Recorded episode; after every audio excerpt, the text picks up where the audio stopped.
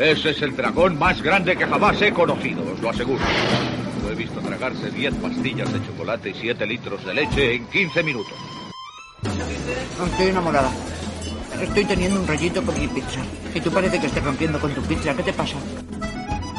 Uno del censo intentó hacerme una encuesta. Me comí su hígado acompañado de habas y un buen chianti.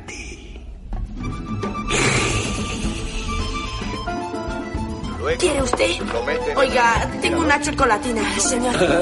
Chocolatina. Quiero, quiero, quiero. Dame, quiero. Dos huevos fritos, dos revueltos, dos pasados por agua y dos en tortilla. Y también dos huevos duros. Y también dos huevos duros. En lugar de dos, pon tres. ¿Y sabes cómo llaman al cuarto de libra con queso en París? ¿No lo llaman cuarto de libra con queso? Utilizan el sistema métrico. No sabrían qué coño es un cuarto de libra. Pues ¿cómo lo llaman? Lo llaman una royal. Tomaré lo mismo que ella.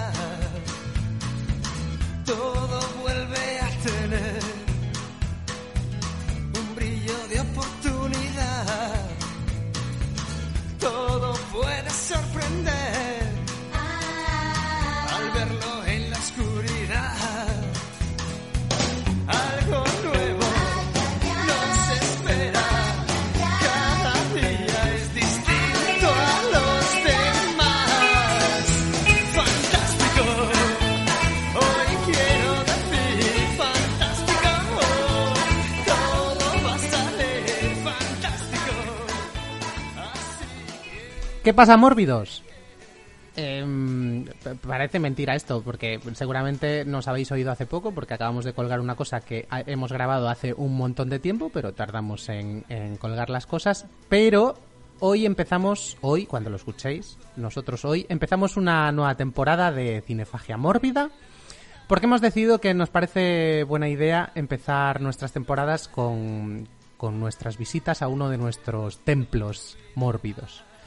Eh, esta semana fuimos a, mm, a Sitges, al Festival Internacional de Cine Fantástico de Sitges, y mm, hacía tres años que no íbamos, entonces fuimos con muchísimas ganas. Y vimos pues un porrón de películas. Solo estuvimos, en realidad estuvimos tres días y medio viendo películas, pero ya sabéis que, bueno, la cinefagia mórbida es así. Esto es Cuando como gran pone- hermano, todo se magnifica. Eso es. Los días alargaron. Esto es un cruce entre Gran Hermano y el Día de la Marmota. Y, y entonces pues nos pusimos a ver pelis como locos. Y decidimos que es un buen momento contarlos por, por, por varias razones. Una para que veáis pelis que a lo mejor nunca llegan al circuito, eh, al circuito de cines eh, em, normales de, de las ciudades. Y, y otra porque, mm, bueno, porque, porque está bien daros una, una visión de cómo, de cómo es Sitges y, y porque también eh, hemos visto que las, las visitas con Sitges crecen, así que por qué dejar de hacerlas. Así que, como es nueva temporada, igual no os acordáis de la gente que, que habla por aquí, voy a presentarlos otra vez. Voy a presentar, voy a empezar por, por Ana, que ya que, que ha hablado, se trata de Ana Belén Pacheco. Hola Ana, ¿qué tal estás? Oli, yo quiero decir Good morning, Sitges. Así nos despertábamos por las mañanas. A algún gilipollas se le ocurrió que era una buena manera de empezar el día. A las 7 de la mañana. A las siete En de la festivo. mañana. A las 7 de la mañana después de, de una hora ya despiertos. Bueno, unos más que otros, depende de quién se levantara a duchar primero, pero sí, a esas horas nos levantábamos. Eh, tenemos también por aquí a Paco Fernández. Hola Paco. Hola, ¿qué tal estáis? Yo tengo que decir que no era lo primero que oía en Sitges. Ese Good Morning Sitges. Sí, no una cancioncita talada a cerebros que nos ponía el bueno de Hitor todas las mañanas para despertarnos, si es que no nos habíamos despertado. Así que nada, un saludo a Fresquito y a Aitana, que seguro que nos están escuchando. Fresquito y mango, los dos. No te, no ah, Mango de también. Mango. Anda. Mango también estaba. Creía que era solo Fresquito. Vale, vale, vale. Pues nada, Ahora Mango, tú también. Tú cosas, también, tú también, ya, ya, ya te tengo a ti también ficha.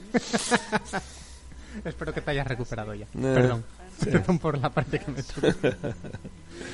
y tenemos al, al tercero en discordia, Carlos Rivas. Hola, Carlos, ¿qué tal? Hola, Héctor, bien, correcto. Correcto todo. Tú ya Sí. has vuelto de Sitges, has vuelto a ir al cine, no tienes fin. Es que hay, es que, hay que ir al cine. Es verdad. Es que me obligan. ¿Yo qué le hago? El cine es seguro. Exacto. Además ahora me ponen el anuncio ese antes de las películas y tengo que creérmelo. hay, que, hay que creérselo. Ahora no sé en el resto de sitios, pero en Madrid estamos ya con aforo completo. Ya no hay separación entre sitios, ya a tope. Yo en la peli que vi me sentí muy seguro y no sé, el aforo igual completo no estaba porque estaba yo solo en la, en la sala. Pero bueno, Eso es seguridad. Espero que no sea una norma del cine, que vayáis de uno en uno. no, me temo que no. Pero las, las películas de dibujos a las diez y media de la noche en versión original, pues por lo que sea, en Santander no son lo, lo que más público atrae. Por lo que sea. Bueno, en Santander no sé, pero en Sitges sí que sí que se vio bastante animación, se vio un poquito de todo, quizá menos terror de lo que nos gustaría, por lo menos al principio, Quizá, al final quizá. se compensó un poco, no estaba Pumares para gritarlo, pero estábamos nosotros para pensarlo. Pero bueno, no nos vamos a demorar más, no nos vamos a demorar más porque esto puede ser largo.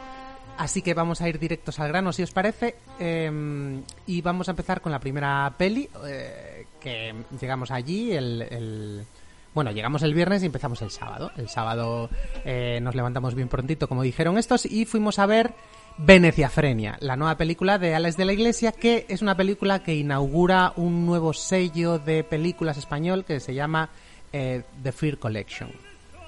Em, a nosotros nos recordó un poco aquella iniciativa que tuvo Brian Yuzna hace mucho tiempo. Sí. Sí, ¿verdad? Que se llamaba... ¿Cómo se llamaba, Paco? Ostras, ahí me has pillado. Espera, a ver. Eh, Eh, Fantastic Factory, Fantastic ¿verdad? Factory, joder, claro, claro. Ahí está. La iniciativa a todos nos pareció muy bien, pero después vimos las películas y nos pareció peor. Fíjate, fíjate eh, que, que ya la, la iniciativa anterior era, bueno, eh, con resultados desiguales, por decirlo Sí. eufemismo, pero sí, sí. Desiguales y duró poco. Sí. Duró poco la cosa. Sí. Vamos a ver cuánto dura esta. Empecé a- empezó Alex de la Iglesia y me parece que ahora eh, viene... eh, ¿Quién viene? Eh, Jaume Balagueró, ¿verdad? Sí. Eh, hace la siguiente película. Pero bueno, empezamos con esta que es, según dicen, porque yo la definición no la tengo muy clara, pero era un, un giallo moderno ambientado en Italia, como tienen que ser los giallos, de unos eh, adolescentes locos que van allí a pasar... Bueno, adolescentes. Bueno. arriba. ya empezamos. Sigue, sigue. Haz, haz tú primero la Es sinopsis. cierto, es cierto. Tenían conversaciones de adolescentes, pero ya no eran tan adolescentes. Mm, Bueno, vale, unos treintañeros, me vale. ¿Treintañeros os vale? Sí. Nos vale. sí. treintañeros eh, locos que iban allí a Venecia a pues a, pasar a, correrse una juerga antes de que una de ellas se casara. Allí se encuentran con una marabunta de italianos que, que están muy enfadados con los turistas y con los destrozos que causan en la ciudad y algunos de esos venecianos pues deciden que es una buena manera parar aquel, aquel, la- aquella riada de turismos pues cargándose gente, ¿por qué no? Em, Así que esto es lo que vimos. Pues, eh, ¿Quién quiere opinar de ella? Venga, vamos a empezar por Paco directamente, que controla de yalos y de géneros. ¿Qué te pareció? No sé si controlo tanto como, como creéis de de- o de género también, ya que nos ponemos. Pero esta peli me parece una, una, un caramelo de- de- en cuanto a factura. O sea, es una peli con factura impecable. Foto excelente, el trabajo de cámara excelente, la puesta en escena joder, brillante. O sea, decorados y, y- y la ambientación está, está muy lograda. Aprovecha muy bien el decorado que es Venecia. Y ya. Y ya. Para mí, ya, ahí terminan las virtudes. Eh, bueno, a ver, la música de Roque Baños también mola. Le pega al, al, al- a lo truculento de la historia. De pero que además recibió un premio en Sí, Sitges. sí, Justo sí, le dieron una, no sé si fue una máquina del tiempo o, un premio de estos que van, en María, creo que fue. Qué bueno. Eh, nada, la cosa es que luego la película en sí es... es, eh, intenta ser un poco laberinto, ¿no? De quién, de, de- de quién puede ser el asesino, de, que- de quién les persigue, pero pff, realmente se, se acaba pronto esa incertidumbre y te quedas con, con unos protagonistas que están pegando gritos y soltando cosas que no deberían estar soltando ya a sus presuntas edades. Y decisiones un poco un poco estúpidas a, a nivel de a nivel de guion. Eh, se, se te quitan un poquito la poquito a poquito se te van quitando las ganas de seguir la, la, la trama. Ahora como peli de género sí, tengo que decirlo según avanzaremos pues mejoró bastante todo lo que fuimos viendo y por lo menos por lo menos Esto no lo sabíamos. cuando- ya, cuando ya, era ocho y media de la mañana, ¿no? Esta, Ujú. ocho y media de la Ocho mañana. cuarto, me parece, con sí. Valencia Frenia dijo, bu, bu, madre mía, bu, bu, vale de la iglesia, bu. Pues bueno, pues tampoco era tan bu. pues sí la ponemos en contexto. Eh, yo creo que se puede hacer mejor, se podía haber hecho mejor. A ver, a ver la próxima de, de Free Collection. Esperemos, esperemos que no acabe ahí, que vayan hacia arriba y no hacia abajo. Eh, Ana, ¿tú qué opinas? Bueno, eh, el cartel es muy bonito. La fotografía también. Me- el, el cartel es muy bonito. Hostia, el cartel es muy bonito. Eh, eh, yo sentí mucha vergüenza ajena en algunos momentos. Eh, también sentí mucho sueño, a pesar de las horas. Normalmente en la primera película no sentimos tanto sueño. Eh, era una película a, ratitos irregular. Mm, le costaba arrancar, pero luego cuando arrancaba tampoco pasaba nada porque no hubiese arrancado. Fue un poco buff. Fue un poco buff y yo básicamente realmente lo que más me ofendió de la película fueron quizá eh, los personajes a secas. O sea, es decir, creo Los que... personajes y, y sus diálogos en sí, ¿no? O sea, lo- sus Sí, conversaciones. su- sus seres, es- Sus esos seres a secas. Bueno, incluso los seres que salían tres segundos, cualquier turista que salía en la película daba tanta vergüenza ajena que, que, que a lo mejor, lo, o sea, entiendo que quieren generar odio hacia el turista para que em, el- la, la trama eh, entres enseguida en ella, pero tampoco hacía falta, es decir, un, un- poco un mínimo de, de- de- de- de- de- los turistas también salen a sacar fotos y no, no pasa nada. Eh, me gustaron mucho los trajecitos, muy desaprovechados. Oye, Sí. vamos a decir cosas positivas. Eh, pero no es una película que piense volver a ver en toda mi vida. Y si alguien tiene otras opciones a la hora de ir al cine, pues, oye, pues mirar a ver qué echan en la sala al lado. Eh, también, bueno, pone, pone pasta Prime Video, así que la vais a tener dentro de nada en plataformas. Ahí decidís si os echéis la siesta, que tampoco pasa nada. Y bueno, de todas maneras, tampoco pasa nada por verse en español, aunque sea en Venecia. Eh, no me gustó nada. Que sí. No sé No me qué gustó nada. lo estábamos viendo. No me gustó nada, entonces yo voy, voy a dejar que, que- que otro público que a lo mejor quiere llegar. Yo no soy muy fan de Alex de la Iglesia, me lo veo todo y siempre hay algo que me gusta de sus películas y, y a veces las disfruto mucho, pero este no fue el caso, entonces bueno, al menos ta- también es aparte del cartel bonito duró 100 minutos, lo cual también muchas gracias porque tengo un problema con las películas que duran mucho últimamente, me, me molestan. Y es, es que solo daba para 100 minutos y se agradece que, que lo deje en 100 minutos. Y, y ya está, bueno, yo ya os dejo a, a Carlos y a Héctor mm, decir bondades de esto si os atrevéis. Sí, eh, es una pena hablar de así de, de Alex de la Iglesia porque es una- un tipo que queremos mucho y que es un, un referente en el cine de género español y, y esperemos que haga mejor, mm, mejores películas que estas, ¿verdad? Y también, que no le he dicho, apareció por allí Ingrid García Johnson, a la que queremos mucho en general porque ella es muy graciosa y muy maja. Y quizá fuera de lo mejor de la película. Y también no solo ella, sino que aparecía... ah, mierda, ¿Cómo se llamaba? El italiano este... Os- Enrico os- Loverso.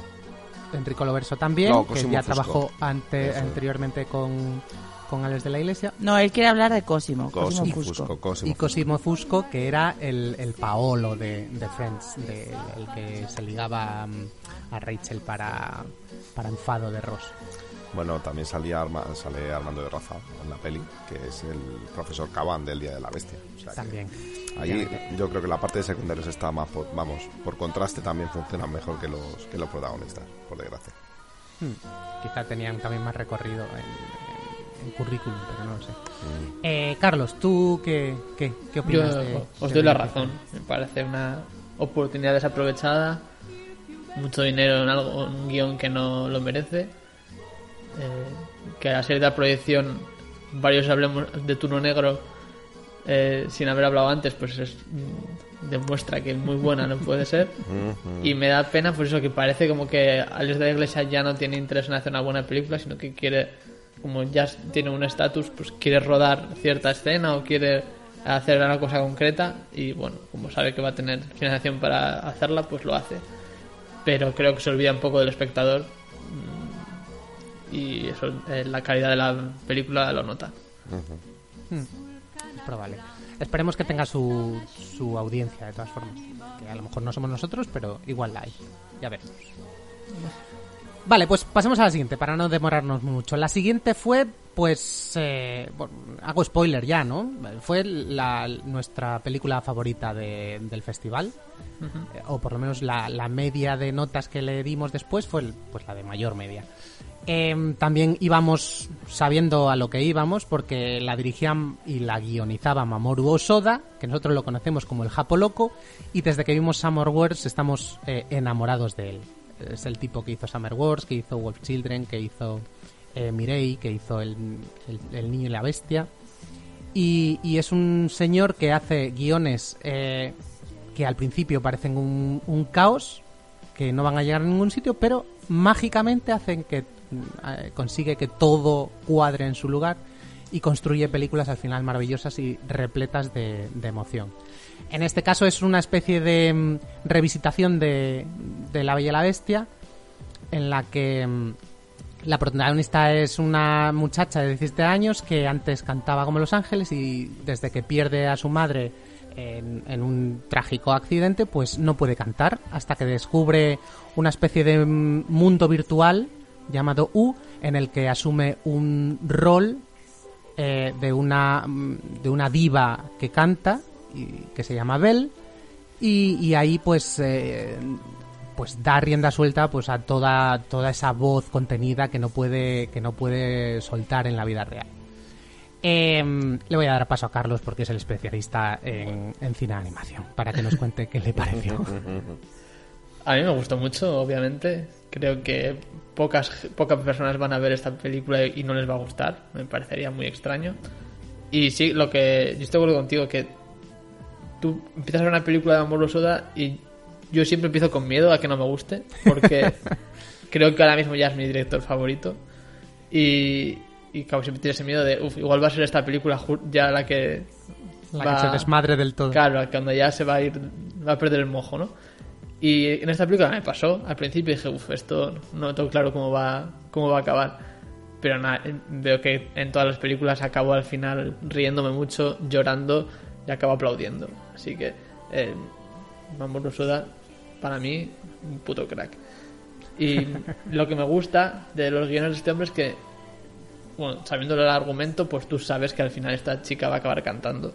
Lo sabe tú, lo sabe todo el cine. Pero te em, manda por unos mm, caminos que es que ni, ni te hueles, no sabes ni que, ni que existían esos caminos siquiera.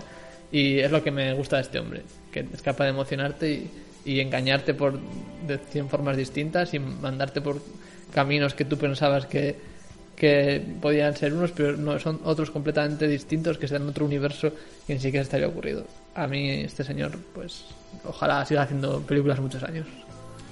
Sí, creo que opinamos todo lo mismo, que, este señor no pare de hacer cositas. Em, Ana, ¿qué, qué piensas? Sin que sirva de precedente, la película me ha gustado mucho. Es broma. Yes, creí que ibas a decir, si que sirva de precedente, estoy de acuerdo con Carlos. No, yo siempre estoy de acuerdo con Carlos y si, es de- si hablamos de Osoda, el doble de, de acuerdo, porque me, me encanta.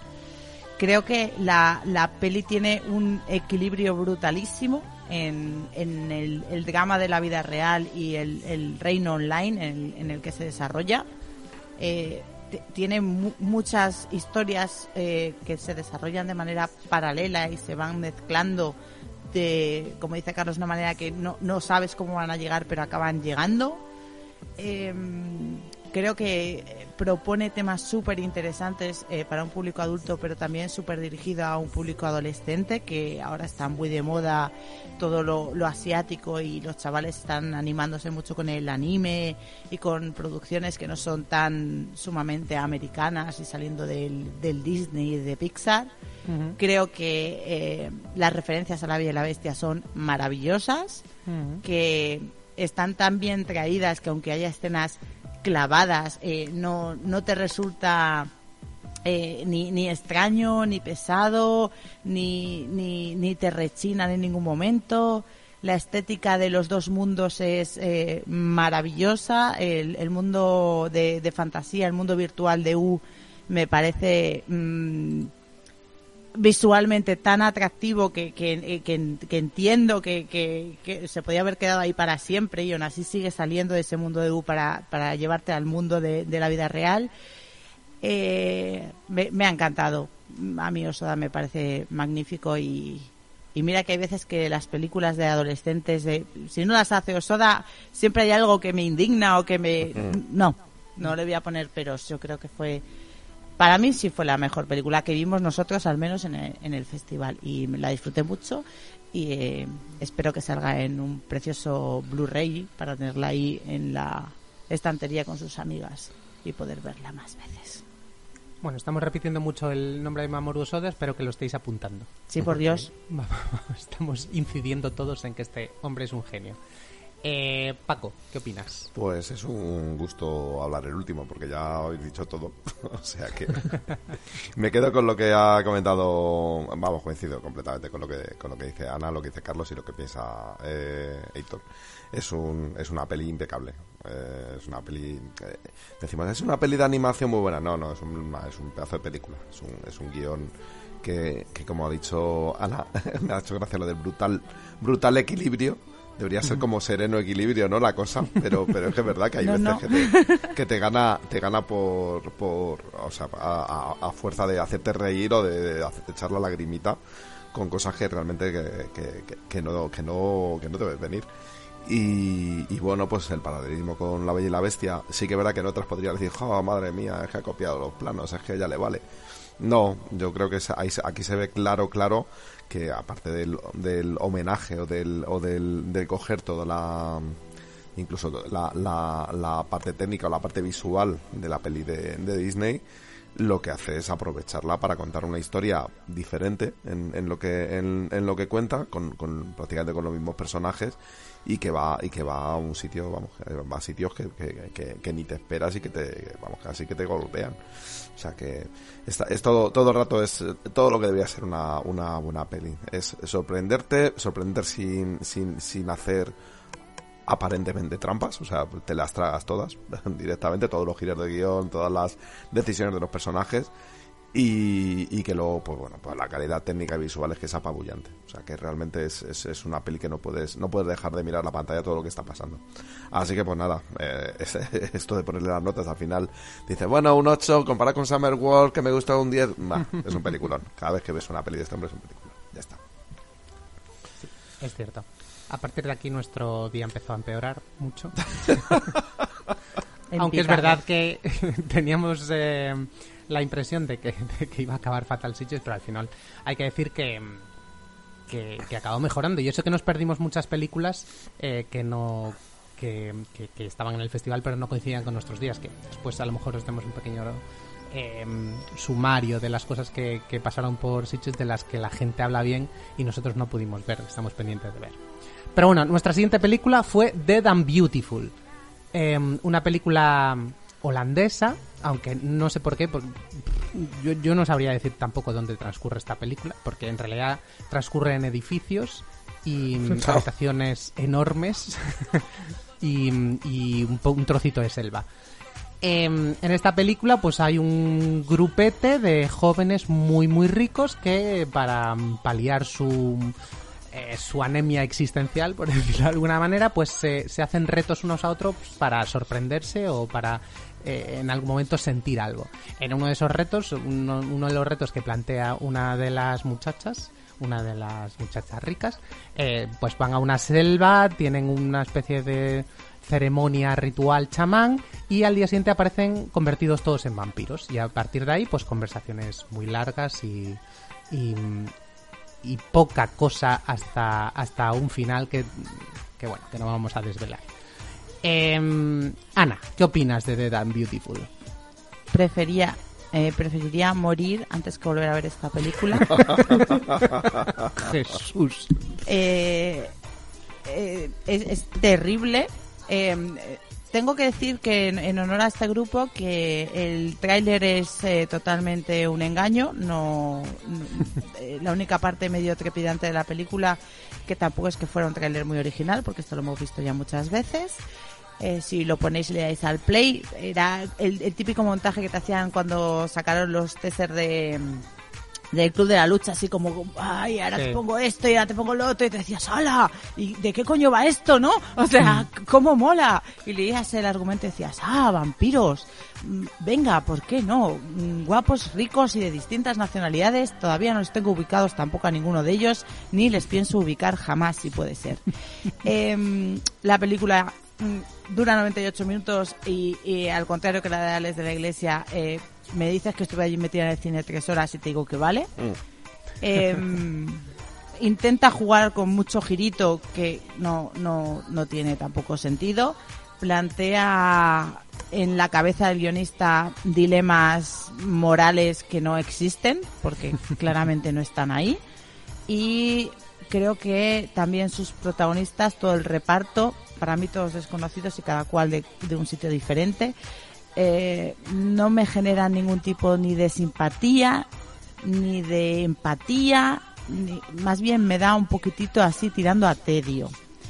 Eh, no, es un no, para mí es un no. Es un no, es un no bastante claro. Es, es, difícil ver una película donde todos los protagonistas te caen mal y también he de decir que no iba a ser la última que, que tendría esta cualidad de las que vimos en Sitges.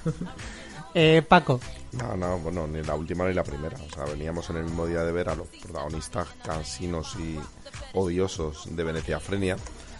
Eh, pero por lo menos aquí. Al menos te rías de ellos. Claro, tenías, tenías un escape un poco cómico. Estos, estos, estos eran los cuatro brasas. De, de- de- vamos, por muy ricos que sean, o sea, no hay, no hay dinero en el mundo que pueda comprar eso, o una hora de mi tiempo para intentar acordarme de esta, de esta peli. O sea, es, es realmente tedioso ver cómo esos cuatro personajes están paseándose. Yo creo que era una, una, una ciudad tipo Taiwán, o sea, eh, Hong Kong o algo así, ¿no? Sí, O- puede ser. o Taipei, me parece que era la. De, de- por ahí era la, la- ¿cómo se Mm, llama? La, la, la producción. Pero bueno, que es que da igual, sí es que da igual. Es todo como una especie de, de, de- de seguimiento de la vida de lujo y hastío de unos personajes que el lujo... Ojo, mezclado con conversaciones trascendentales sobre filosofía, claro, ¿eh? claro, porque cuando Ojo, tienes ojo. todo, cuando tienes todo el dinero del mundo y cuando eres un cansino, pues te pones a hablar de filosofía. Pero pones que- a dar la turra. Sí, sí, a dar la turra, turra. Hablemos de budismo. ¿Por qué, ¿Por qué no? Bueno, claro, claro, eso, eso es de lo más real de la película. Cuando coge uno y dice, no, voy a empezar con el budismo. Y le se quedan los otros mirando diciendo, ¿qué dices? ¿Qué dices budista tú? Entonces, nada, eh, te, te intenta presentar o vender a unos protagonistas que viven envueltos en lujo. Yo, sinceramente, era como lujo un poco del Berska, con perdón. O sea, eran unos vestidos de brilli brilli y unos trajecillos medio aparentes. Pero el lujo, vamos, yo menos el, el coche de la primera secuencia, yo mucho lujo no, no veía. Y luego el tema del hastío, sí, el hastío sí que te, sí que te, sí que te lo transmite bien la película. El hastío en el que se mueven estos jóvenes ricos. Es muy mala, es una peli muy mala. Es una peli que no, no destaca por lo visual, no destaca por el guion, no destaca por los actores. No destaca, es que no. Y es una peli que, vamos, yo creo que fue mi primera, mi primera cerrada de ojos, así os lo digo. No. Tampoco sería la Hubo un ratito, no, no, por desgracia. Hubo un ratito que se me, que me fui, me fui de la peli, me fui a, a, a recuperar un poquito del sueño. Así que nada, para mí no es que sea, no, es que esto no, no quería ni acordarme ya de ello. Es verdad que si lo que pretendían el director y el guionista era transmitir la- ese hastío de Sí, los sí. personajes, lo conseguían. Sí, sí, sí, sí, eso sí, es esa la intención, desde luego, chapó por ello. Carlos. Yo, bueno, solo pedir perdón, porque yo fui el engañado por el tráiler, yo fui el que, por culpa del cual se vio esta película. y realmente no hay por dónde cogerla. No te puedes jugar todas tus cartas a un giro final en el cual nadie se va a enterar porque está todo el mundo durmiendo. Así que no, esto no, no. Es verdad que incluso no, o sea, el tráiler no era tal, era directamente un clip de la película, pero muy bien escogido porque era el clip más adrenalínico de una película, pues eso, eh, totalmente muerta por dentro. Sí, sí. Pero bueno, así salimos de esta. Y eh, pasamos a Witch Hunt, que es una película estadounidense dirigida y guionizada por El Callahan y en el que se presenta un Estados Unidos distópico en el que las Chupito. brujas- Cada vez que se dice distópico, chupito, chicos. Ya hemos Ir a por podido, las ya botellas podido todos. decirlo una vez. Mm, Quizá no sea la última, pero también, bueno, no, ha habido muchísimas, pero El sí. problema es que incluso las Lo que no eran tenemos distópicas eran presentadas como tal. Eso es cierto. Estaba todo muy loco. Hubo alguna que dijeron distópica y bueno, ya llegaremos a ella, pero quizá no lo era.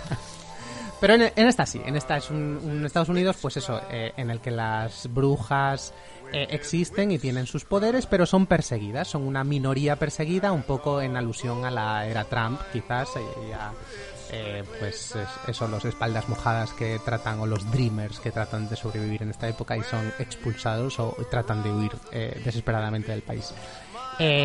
Y en ella, pues hay una familia eh, que por sus razones y por cosas que contarán luego, eh, pues tiene, ¿cómo se dice? Eh, a- aloja a, brujas eh, para que puedan eh, estar en un sitio seguro antes de poder cruzar la frontera hacia México, que se supone que es una especie de paraíso para las brujas, donde ya pueden desarrollar sus poderes eh, sin que nadie las trate como seres del mal. Eh, pues y, en ella pues hay una, una adolescente que tiene sus problemillas con este con este tema de que la madre quiera eh, mantener allí brujas de vez en cuando. Em, Paco mismo, ¿qué, qué opinas de Witch Hunt?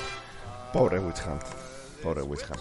Eh, nada, bueno, yo creo que hay la, la intención de hacer una peli con comentario social y comentario político sobre las persecuciones, sobre los refugiados y sobre las políticas eh, ultraconservadoras en, en- en cuanto al, eh, bueno, al entrar y salir de, de Estados Unidos se van todas un poco a garete porque el, el presupuesto de cero euros con el que debería contar el Callahan y su equipo pues lo tira un poco por la borda.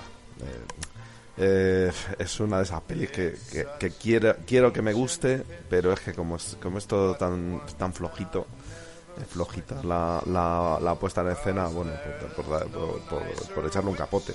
Los efectos especiales son de aplicación de móvil directamente. Hay fuegos Segunda vez que nos acordamos de, de Tuno Negro y Sí, sus fuegos. sí, sí, sí, sí, sí, es verdad. Había unos fuegos y unos humos ahí que, que de verdad era, era un poquito patético verlo. Eh, los superpoderes de las brujas, pues bueno, eh, nadie te explica eh, por qué las persiguen, eh, nadie te explica eh, cómo ascienden los cazadores de brujas a ser agentes del FBI. Era el WBI o algo así, era el Witch Bureau Investigation. Y como nadie te lo explica, pues bueno, pues van pasando cosas en rollo persecución y si te enganchas un poco a las a las protas que bueno, hacían lo que podían, la verdad, la- tanto la madre protagonista como la, los hijos y, y, y la, y las perseguidas, pues bueno, por lo menos la deja- se deja ver, pero yo, para mí, también de lo más flojito que hemos visto. O sea, no, lo intenta pero no puede, no llega. Sí, es verdad que eh, flojito creo que le define muy bien, pues eso, pues su, su falta de mm, no de motivación y de ganas, que No. sí que las tiene, pero su falta de, presupuesto medios, sí que de medios juega, y de, juega en contra. Y de, y de- yo creo un poco de talento, o sea, o sea, se nota que es todo muy flojito. vaya.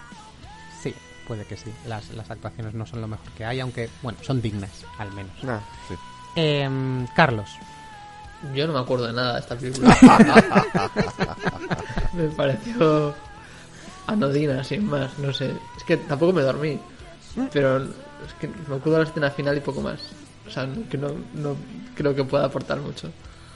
Ah, era eh, todo el rollo del y Luis que lleva, ¿no? La peli, que es como... Ah, sí, es verdad, sí. Madre Ahora mía. lo dices. Madre mía. Yo diría que eso es un spoiler nivel 10. Pues yo diría, No, bueno, yo diría eh, que ojalá realidad- alguien en la vea a tema de Luis eso. la nombran. O sea, es una, es una conversación entre ambas protagonistas de que una, pues la, la muchacha que, que es humana, por así decirlo, que no tiene poderes, eh, ha visto cine y ha visto Thelma y Luis entre ellas, porque en esta América distópica existe eh, la peli. Y, y, pues la otra no ha ido al cine en su vida y pues Porque las brujas no pueden ir al cine, tampoco te explican por qué, pero tampoco tienen derecho a ir al cine. Bueno, yo creo que esta vivía huyendo durante toda su vida. Es un poco una chica que ha que no, vivido que te pues, de un lado para otro para que no la Que pillen. explícitamente ves que a una tía como tiene está en la lista le deniegan ir al cine. sí, es verdad. O sea, que es que es eso, es que es que no está, no está, no está lo que está la peli, no, no te cuenta nada. Perdón. Bueno, tiene, tiene pequeñas ideas que a lo mejor desarrolladas de otra manera hubiesen triunfado, pero bueno, se tratan de forma también un poco simplona. Pero bien. Eh, bueno, como Carlos no se acuerda de nada, pues Ana, cuéntanos. ¿qué No, yo lo que, lo que me ha pasado con esta película es que es de las pocas que he repensado. He repensado porque he mirado la lista y he dicho, ¿y esta cuál era? Y- Pero yo, yo sí me acordaba. y entonces yo creo que, igual que en el momento, a lo mejor porque era el primer día, era la cuarta peli creo que veíamos, eh, me pareció un me, pero totalmente inofensivo, tal que la voy pensando más y me- menos me va gustando. Porque veo posibilidades de sitios donde podía haber ido y nunca llegó.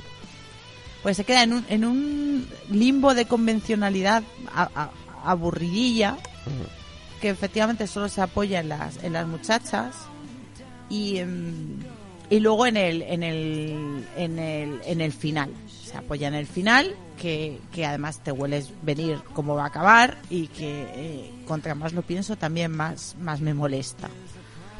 Eh, yo creo, no sé si le, le- le- le di un 4 o algo así. Si lo tengo que volver a valorar, la bajo, ¿eh?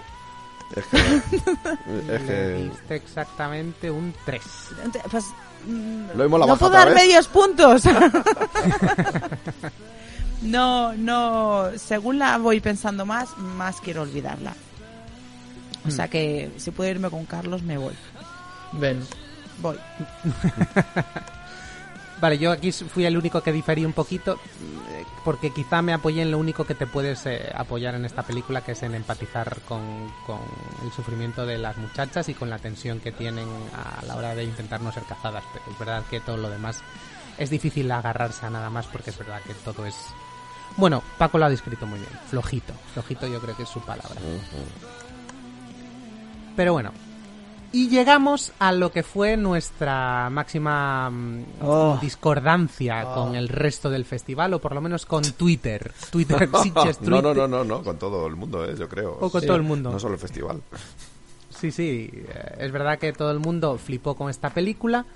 Em, era una película de, de animación en stop motion llamada Mad God y dirigida y guionizada por Phil Tippett. Y yo creo que para hablar de esta película es un poco necesario hablar de quién es Phil Tippett porque, bueno, gran parte de las loas mm, que vienen dadas a esta película es también por la- el currículum de este señor. Este señor es un señor que eh, lleva muchísimo tiempo haciendo trabajos de animación y de stop motion para mogollón de películas. Trabajó en la Industrial Light and Magic con Josh Lucas haciendo cositas para eh, el- la primera trilogía de Star Wars, la primera en tiempo. Cositas. ¿eh? Cositas. Ganar sí, un pues Oscar es una cosita. Efectivamente, cositas, pero muy bien hechas. Pues cuando veis un AT-AT ahí caminando, pues es él el que, el que hace las cosas. Eh, pues trabajó en, pues eso, trabajó en Hollywood durante muchísimo tiempo. Cuando veáis efectos especiales, eh, sobre todo eso, de, de stop motion y de animación en películas como El Chico de Oro, Robocop, Willow, Cazafantasmas 2, eh, Parque Jurásico, pues eh, él, él está detrás. Y este tipo pues empezó a hacer una película hace 30 años eh, por su cuenta y riesgo eh, de, una mm, eh, riqueza visual inabordable, eso no se le puede negar. Y, mm, y pues la ha acabado ahora, la ha acabado ahora y viene a presentárnosla. ¿Y de qué va? Y esto es lo más difícil de todo. ¿De qué va? Pues mm, no lo sabemos muy bien. ¿Va de un dios loco? Pues a lo mejor. ¿Va de una especie de viaje al inframundo en donde unos seres se pasean por escenarios repletos de pesadillas? Pues a lo mejor también. ¿La hemos entendido? Pues a lo mejor no. Bueno, eh, el resto de, de Sitges opinaba que aquello era una maravilla y a nosotros pues nos parecía que quizá no tanto. No sé, que desarrolle un poquito Carlos, que es nuestro experto en animación, por favor, Carlos. Gracias. Eh, soy tan experto en animación que yo este señor no sabía ni quién era. Así que para establecer el nivel, ¿vale? ¿Cómo no Eh, vamos a quererle? Es muy de los 80, sí. O sea, tiene Lo que sí que había visto yo un corto ya de este señor, eh, no sé cómo se llamaba, pero eh, sé que después lo he vuelto a ver, eh, más o menos, porque son tres minutos, y otra vez vuelve a ser muy bonito y otra vez la narrativa, bueno, por lo menos sabe de qué va, pero vamos, que guion no tiene, quiero decir. Eh, pues mm, yo viendo el tráiler también eh, se intuía, ¿no? Que era, va a ser una, una película eh, curiosa en lo visual, desde luego, porque tampoco puedo decir que sea bonita, no- tampoco lo creo, No lo creo que lo pretenda. no lo pretende. Creo que es un- crea un universo muy coherente y con un estilo muy, muy distinguido. Em, yo- y aún así en el tráiler ya, ya mi comentario fue eh, no aprecio, no sé de qué va. Eso todo. O sea, no sé ni, ni a qué quiere aspirar ni qué quiere contarme con esto. Eh, yo, sin conocer al señor de, de nuevo, eh, siento que, que es más un artesano que un cineasta o que eh, quizás debería eh, emparejarse con un guionista y, y trabajarlo desde ahí. Mm, ¿Qué guionista va a aguantar 30 años este hombre? eso es lo que, ese es mi, mi otro punto. Yo creo que se nota que ha tardado 30 años en hacerla. Porque como que hay mucha incoherencia, es un poco inconexa en, en sí misma. Mm, No sé. Yo, de luego, me parecía imposible de seguir la, la película. Aún, eh, por supuesto, valorando todo el trabajo que tiene detrás y todo, y todo eso.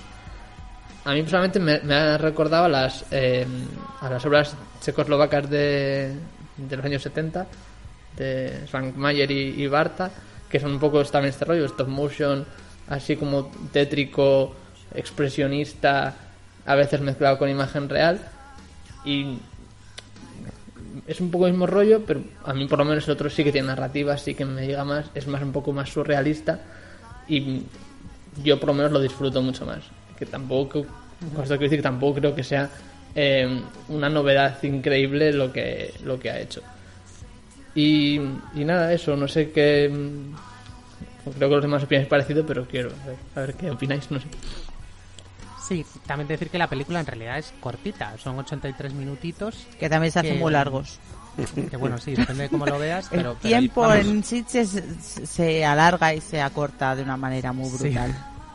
Pero vamos, ya os decimos que no os fiéis del todo de nosotros, pero nosotros somos la excepción a lo que pareció la norma, que es que todo el mundo salió muy flipado de esta película. Pero Bueno, no, a mí me gustaría saber cuántos de esas personas eran fans de este hombre antes. Mm, y ya. cuántas no. Claro. No lo sé.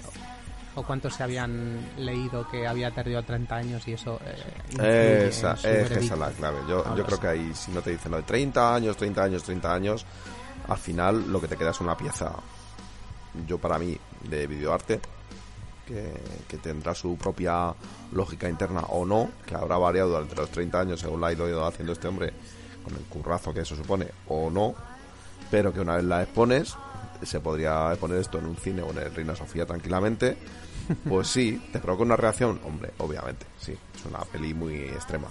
Y la ves y tiene escenas, de, vamos, casi de- de- tenía más terror esta, esta, esta animación, aunque fuera terror incoherente que, que el resto de las pelis juntas que hemos visto. Pero la pega es esa, que yo creo que en una- eh, al final en una, en una sala de cine tienes que, tienes que hacer algo más que mostrar videoarte. Que, que lo que decían, no joder, que a David Lynch se lo perdonan y a Fittipaldi no, pues mira, no. No, David Lynch lleva años y años haciendo primero videoarte y luego utilizando el cine para, para, para contar cosas, pero, pero siempre suele tener una, una lógica interna, o le puedes encontrar una loja- lógica interna o no, ojo. Pero tampoco, Hmm. pero juega, juega en esa liga. Yo creo que lo de Phil Tippett, pues bueno, pues es una curiosidad, pero es muy difícil, muy difícil quedarte enganchado a los, los 80 minutos eh, pegado a la pantalla. Eh, Claro, te provoca reacciones, pero hasta ahí llega. Para mi gusto, hasta ahí llega. Ya está. Sí. Te provoca reacciones lo, quizá los 15 primeros minutos, 20 primeros minutos, pero acaba venciéndote quizá por Sí, saturación. Sí, sí, sí, sí, eso también. No lo sé. Pero bueno, ahí ya te digo, a lo mejor era simplemente que por repetición te quiere machacar el cerebro, yo qué sé. Sí. es que No sé, yo, yo creo que esta, como dice este eh, Indiana Jones, esto pertenece a un museo, no, no a un cine. Ana, ¿tú qué opinas? Bueno, no voy a repetirme, pero voy a dar unos datos absurdos que son las cosas que a mí me gusta hacer. Muy bien. Bien. Eh, porque he venido a hablar de lo que me dé la gana, como siempre. Em, dato número uno. Este señor, antes de hacer esta película, desarrolló eh, esto en forma de cortos, ¿vale? ¿He buscado los cortos? No, porque no soy tan sádica como para hacerlo. Pero eh, Mad God parte 1 es de 2014, luego la parte 2, eh, 2015 y la parte 3, 2018. Podría haberlo dejado en cortos. Posiblemente sí, y hubiese hecho un favor a la humanidad. Eh, las fotos, no he llegado a encontrar los cortos porque no, no, no tenía yo alma para eso. Las fotos de los cortos mm, es como un borrador un poco chapucero del stop motion que, oye, estaba currado, porque si te tiras 30 años haciéndolo y no te sale bien, pues ya es para matarte. Em, datito curioso, que esto, esto me ha fascinado. Em, según la posición de mejores películas de 2021 de Film Affinity, eh, bueno, Film Affinity yo creo que eh, solo votan personas sádicas que van a Sitges, ¿vale? Porque es el número 26, ¿vale? Pero bueno, que está por, que, que está la número 4 Bell, Bien. eh, la número 5 de Innocence, eh, el viaje la número 11, Lam la número 13, Pues o sea, sí, veis un patrón, ¿verdad? mucho- no hace falta que ¿no? siga. Sí, sí. O sea, mm, parece ser que Final Affinity solo, so- solo se vota por gente que está en Sitges, lo cual me, me resulta fascinante. Eh, la película eh, es como si se le fuese mm, de vueltas al ascensor que baja al infierno de Dante y, y- allí pues 80 minutos. Eh, yo eh, visualmente sí estaba guay, pero llegó un momento en el que tampoco me interesaba porque ya era regodearse en, en- en- en figuras de distinto grado de, de- de macabro y tampoco pretendía encontrarle un hilo argumental. Yo llegué a un momento en que vi cómo iba la película y dije, déjate llevar, a ver qué pasa, pero mm, tampoco me funcionó. Entonces, pues me alegro mucho que os haya gustado a todos y que sea la película número veintitantos del ranking de las mejores películas del año, pero Mm. no, es otro no. no. Sí, bueno, ya decimos, no os fiéis de nosotros, si queréis verla, opinad vosotros, porque igual nosotros estamos equivocados. Yo en su día, en un tuit, la definé como un Fraggle Rock hecho por un esquizofrénico y a mí no me funciona. Pero hay mucha gente a la que sí. Así que valorad, valorad vosotros mismos. Ole por ello, claro. Vale, y de ahí pasamos a Science, eh, una película americana eh, protagonizada por Suki Waterhouse que empieza a ser un poco un- una especie de musa de- del género, un poco. Eh, ya actuaba en Assassination Nation, que es así que nos gusta mucho, bueno, no a todos, a Carlos que creo que le dejó algo frío, pero el resto Sí. nos, nos moló bastante. A mí me flipó. Y a mí también. Eso es. Y, en esta, pues hay un, un internado de, muchachas, eh, pues algo pijas, eh, de, buena familia por lo menos, que, que pues que están allí estudiando y que, pues como en todo internado que se precie, pues hay la leyenda de un fantasma. Al principio de la película, pues el- algunas muchachas invocan a ese fantasma y una de ellas aparece asesinada eh, su sitio la eh, eh, lo ocupa una nueva estudiante que pues se encuentra con que en su habitación pasan cosas y empieza a investigar un poco qué está pasando en este internado. Es un poco es un género conocido y no es la primera que vemos de este estilo, aunque está tratado pues con una patina quizá quizá un poquito diferente o más moderna. Eh, Ana mismo, ¿qué, qué, qué te pareció esta peli? Pues, pues es un intento de slasher mezclado con, con un rollito paranormal, muy convencional hasta que empieza a desmadrarse. Mm, hubo varias veces en las que te provoca carcajadilla. es eh, mediocre, mediocre. No, no es terriblemente ofensiva, ni, ni te provoca ningún tipo de rechazo, pero tampoco te gusta en exceso. Es eh, una peli para el amante del terror para ponerse a mediodía en lugar de una peli alemana de Telecinco. Joder, es una buena definición, sí señor. Aquí ya entramos un poco en la discusión de si el humor que aparecía en la película era involuntario o voluntario. Ahí Carlos y yo opinamos algo diferente a Ana y. Carlos, explícanos esto. Sí, yo es lo, es lo que decía Ana, que eh, es un poco una película lo mismo de siempre, hasta que de momento empieza a ser graciosa, y en mi opinión es graciosa porque lo pretende. Eh, y en ese momento que se vuelve un poco loca, pues es- para mí gana muchos, muchos enteros. Pasa de, que me quiero dormir a que, hostia, me estoy, haciendo- me estoy, me estoy pasando bien viéndola. Pero bueno, sé que Paco opina lo contrario. Sí, y lo correcto, sí. no, no, no, puede ser. Pues desarrolla, ver, desarrolla tu ser, teoría. Lo, lo- lo he estado pensando, a lo mejor fui, fui duro con ello y a lo mejor, eh, o sea, es demasiado. El, el último tramo de película, los últimos 20 minutos de película, son demasiado chorra como para que le haya salido. eh, Sin querer. De manera involuntaria, exactamente. Pero es que llegan tan tarde, es que llegan muy tarde. Entonces, te estás viendo una película con toque sobrenatural, bueno, que dice sobrenatural, eh, que va por un lado, mm, yo creo que es como un- una especie de, capítulo alargado del internado, eh, con su seriedad, o sea, todo- todos son como muy conscientes del peligro que corren, etcétera, etcétera. Y llegan los últimos 20 minutos y se convierte, pues, hombre, en el coyote de correcaminos. Y, y no digo, no digo que, que no sea voluntario. Si es voluntario, pues oye, mira, yo me lo pasé bien, me reí también al final y es- yo creo que es un poco lo que salva la peli de la, de la mediocridad total. Pero es que llega muy tarde para mí. Yo creo que al, al final, si se lo estaba guardando debajo de la manga para, para que la gente aplaudiera al final, mm, debería haber dado pistas de que iba a ir, a- a ir de que iban a ir por ahí los tiros. Y si la vio ni me enteré. O sea, así pues. Muy mediocre. A mí también me parece igual que Ana, una peli de, de- entre el suspenso y el la prueba raspadito.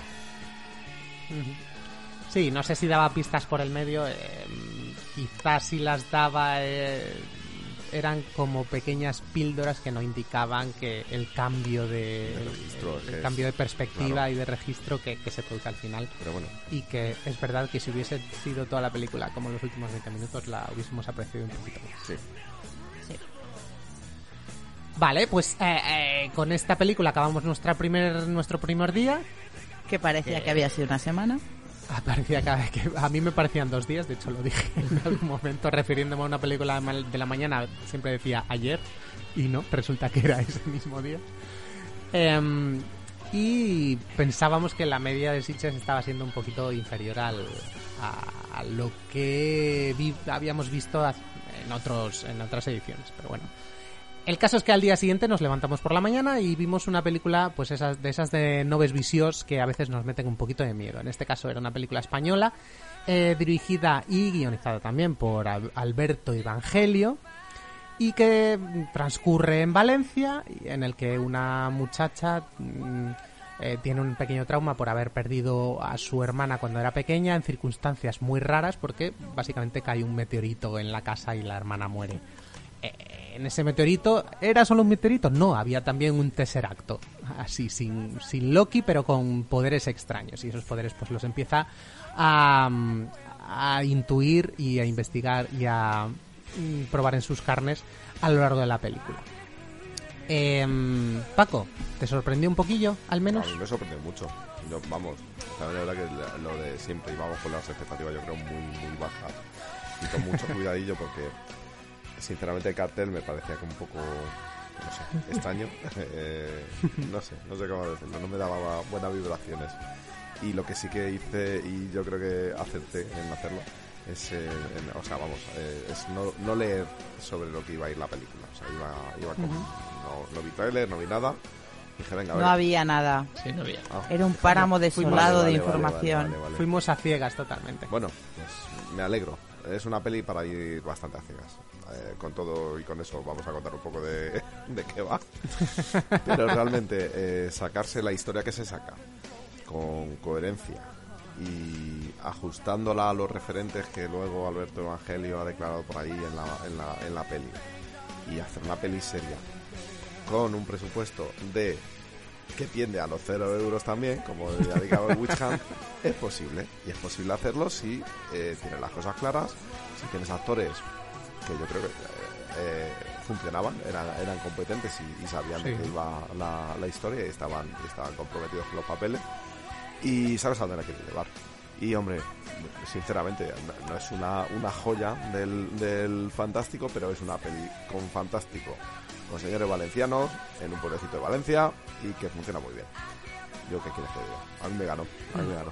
Me, me, me- gustó mucho. Es una muy buena experiencia y ojalá le den pasta a Alberto Evangelio para hacer cosas, eh, para seguir haciendo cosas, porque yo creo que este hombre con un poquitín más de pasta puede hacer cosas muy interesantes. Eh, Alex de la mételo en The Fear Collection. A ver si te, a ver si te arregla algo. Eh, estoy recordando un poco lo que dije así mentalmente y creo que no he dicho su título. Perdón, Alberto. La película se llama Visitante. Y, mm, y Ana, ¿qué te pareció a ti? Pues creo que todos estábamos un poco en la, en la línea, o sea, tampoco vamos a decir nada nuevo y, y a qué vamos a alargar lo inevitable. Eh, o sea, es una película que juega muy bien lo que tiene, que sorprende, porque realmente mm, contra menos información lleves mejor. A mí, yo reconozco que los actores me gustaron mm, mucho. Me, me- creo que fue uno de los puntos fuertes de, de la peli, porque efectivamente al final es una película como muy pequeñita, muy costumbrista, tiene un poquitito de dramita familiar, pero Mm. luego mete el fantástico súper bien. Se, eh, Alberto estoy convencido de que aparte de esos referentes ha visto tanto cine absurdo como nosotros Sí, y ahí ha ido poniendo, ha ido metiendo, se ha hecho el puzzle. A mí mm, me ha gustado mucho, mucho, mucho. De hecho, venga, va. mm, eh, apuesto porque este tío nos va a dar grandes momentos. A lo mejor se convierte en un, un referente interesante si alguien le deja meter pasta y le deja hacer cosas locas. Porque a mí me gustó mucho cómo la llevó. Me, me, me quito el sombrero. Me sorprendió gratamente. Es una apuesta dura en España. Si fuera en otro país te diría, ole a tu apuesta. En España yo le deseo suerte, Sí, mucha sí. suerte, para que pueda conseguir Va a ser un poco como nuestro amigo el de Cabezón de la Sal, ¿no? Sí, sí. Que si se acaba yendo, o como muchos otros que están por ahí trabajando, Paco Cabezas, o esta gente que está por ahí trabajando en producciones internacionales, que es como al final ganan un poco de pasta y de vez en cuando vienen, vienen a nuestro país y hacen cositas. Pero bueno, le deseamos mucha suerte. Carlos, ¿tú qué opinas?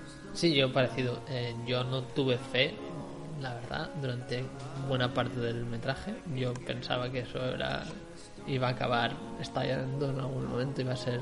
eh, yo estaba preparado para eh, hablar Lo pestes de ella sin ningún problema, Qué pero malo. ha llegado un momento en el que todo empieza a cuadrar y, y no me queda más que aplaudir. Es verdad que hay cosas que no encajan, hay que- cosas que chirrían un poco por ahí, eh, pero como al final es culpa mía de la poca fe que la tenía Mm. y me sorprendió para muy bien, pues al final te queda simpática la película y, y perdonas esas cosillas. Pero para mí muy recomendable, yo eh, la disfruté mucho y creo que es una, una pequeña joyita del, de la ciencia ficción española. Sí. Yo Creo que hay películas de- del género español que han triunfado mucho más con, Con mucho menos. con mucho menos que Sí. Y creo que nombrar a alguien más, Albert- a a- a- más allá de Alberto Evangelio, pues a Iria del Río, que es la protagonista, que yo creo que hace, lo hace francamente bien y que lo hace muy creíble todo.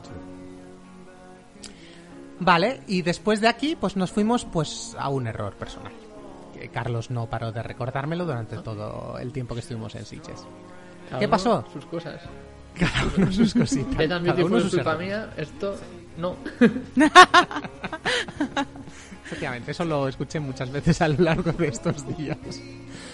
Eh, ¿Qué pasó? Que yo dije, ¿por qué no vamos a...?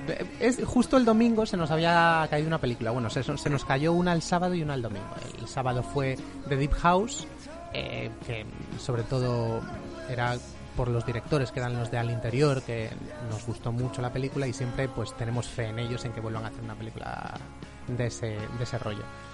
Y el domingo se nos cayó otra película que nos coincidía por ahí a mitad de día, que era una película japonesa llamada algo así como The Infinity, The Infinite, Beyond the Two Infinite Minutes. Two Minutes. Algo así. Vale, y era una película que eh, todos presentíamos que iba a ser una grandísima película y quizá un poco la heredera de One Cut of the Dead, y efectivamente lo fue.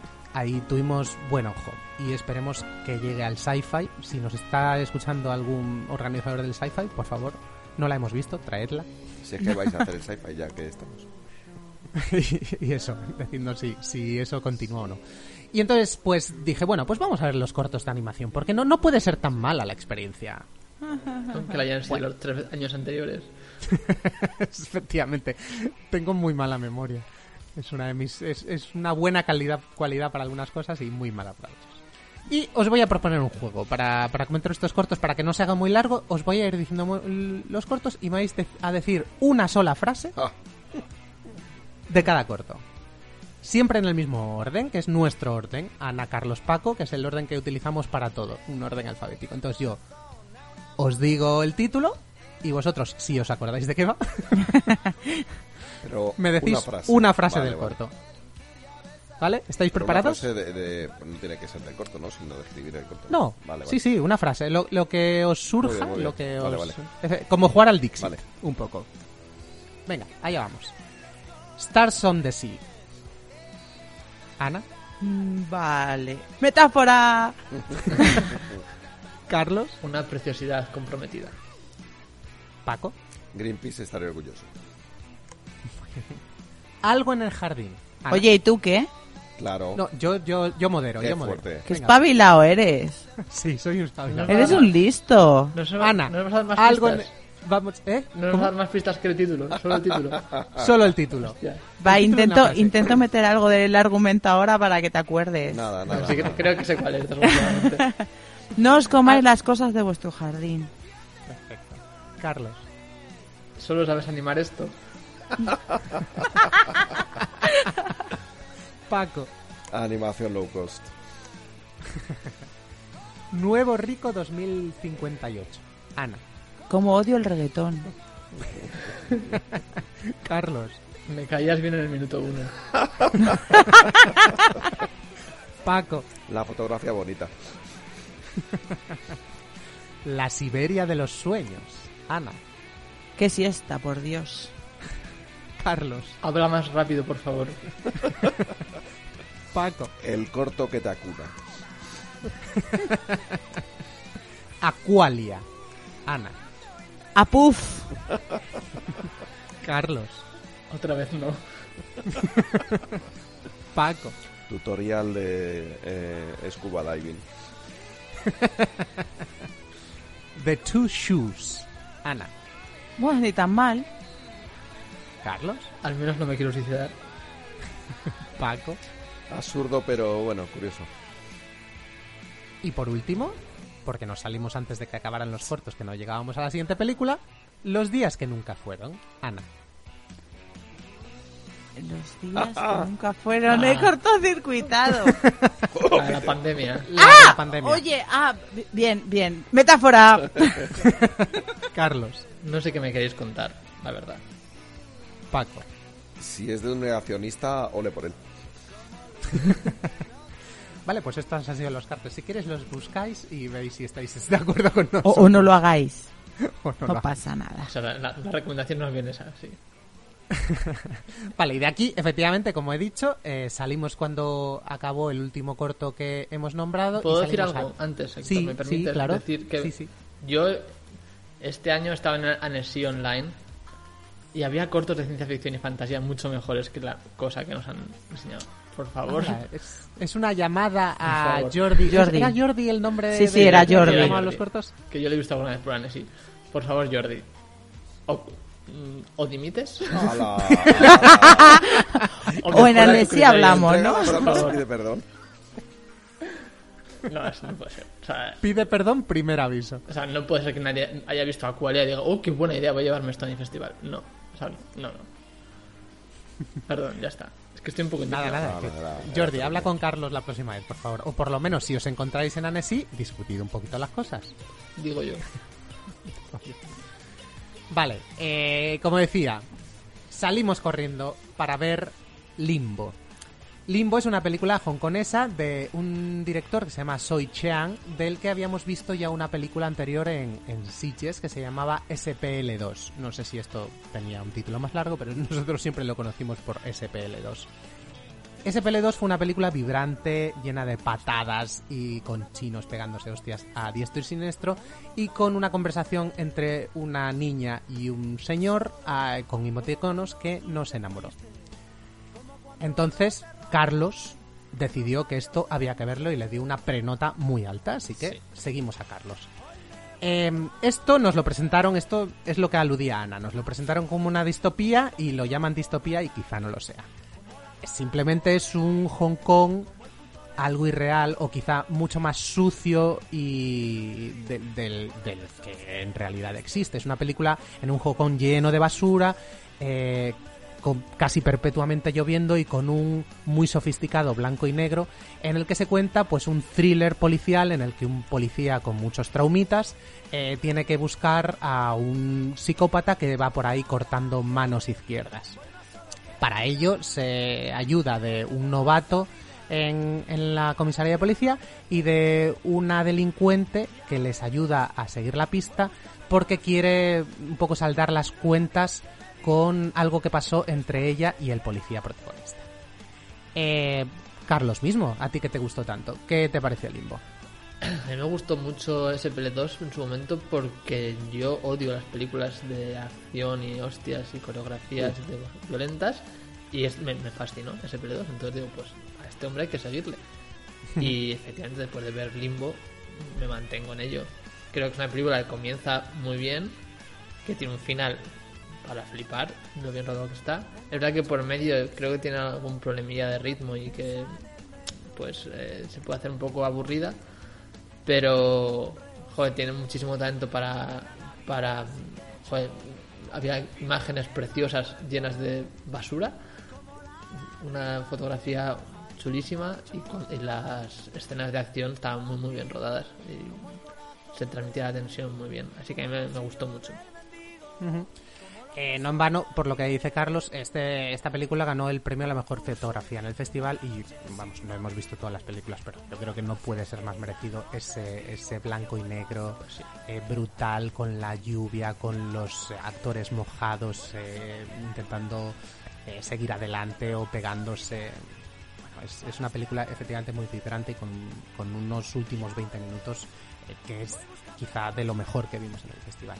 Em, Paco, ¿qué opinas? Pues a ver, me gustó, pero eh, coincido con Carlos en que tiene problemas de ritmo en la mitad de la película. O sea, una vez que te ha desplegado ya a los, personajes, eh, se pone en la caza del asesino. Una de dos, estamos muy acostumbrados ya en las pelis, en los thrillers, eh, con, con la sesión en serie, a, ir a un poco increciendo en el- en el tema de la caza. Eh, o, o estos han decidido ignorarlo totalmente. Es que mm, me- tenía la impresión de que no avanzaba la trama. Que sí, que ya sabíamos el conflicto que hay entre el triángulo de protagonistas. Que sí, que ya sabíamos, porque no te lo esconde, quién es el, el asesino. Pero es que no avanzaba. Y yo tengo que reconocer que fue la segunda vez que cerré los ojitos. Bueno, la tercera si contamos el corto de la turra. De la... Y es verdad que se me hizo cuesta arriba. Ahora, yo creo que me desperté justo, a tiempo para ver el último tramo de la peli, el tercer acto. La peli es brutal. O sea, es, es, alucinante lo bien que lleva la, fase final de la persecución y cómo resuelve la, la película, pues, vamos, la, la- historia de, de la manera que la resuelve. O sea, me parece, me parece una buena peli que no he podido disfrutar todo lo bien que, que debía. Pero está muy buena peli. Y hombre, eh, en foto, es verdad que de lo que vimos, lo mejorcito que, que llegamos a ver visualmente. Pero bueno, también han hablado por ahí que eh, Inexorable, la peli de la última peli de. ay, lo diré. Em, ah, del director belga que no me estoy acordando ahora. Ah, no sé de quién estás diciendo. Pues ahora te voy a decir. Vale. Pero vamos, Bueno, he oído también que tenía una foto en 16 muy, muy gruesa, Vale. de Fabrice. Joder. Fabrice Eh, Pues bueno, pues eso, que estaban ahí en, el, en la pelea también. Y bueno, alguna más de la que vamos a hablar, vaya. Sí, en, estos problemas de ritmo, eh, quizá quiero advertir a los eh, pobres eh, audio audiovidentes que. Audiovidentes, no. A mí me gusta mucho en la radio cuando, cuando dicen escuchantes. Escuchantes. Me fascina la palabra escuchante. Bueno, espectadores que se acercan a la película que como muchos thrillers hongkoneses es larga, son 118 minutos, o sea que le da tiempo a desarrollar la historia poquito a poco. Eh, Ana. Bien. Vayamos por partes.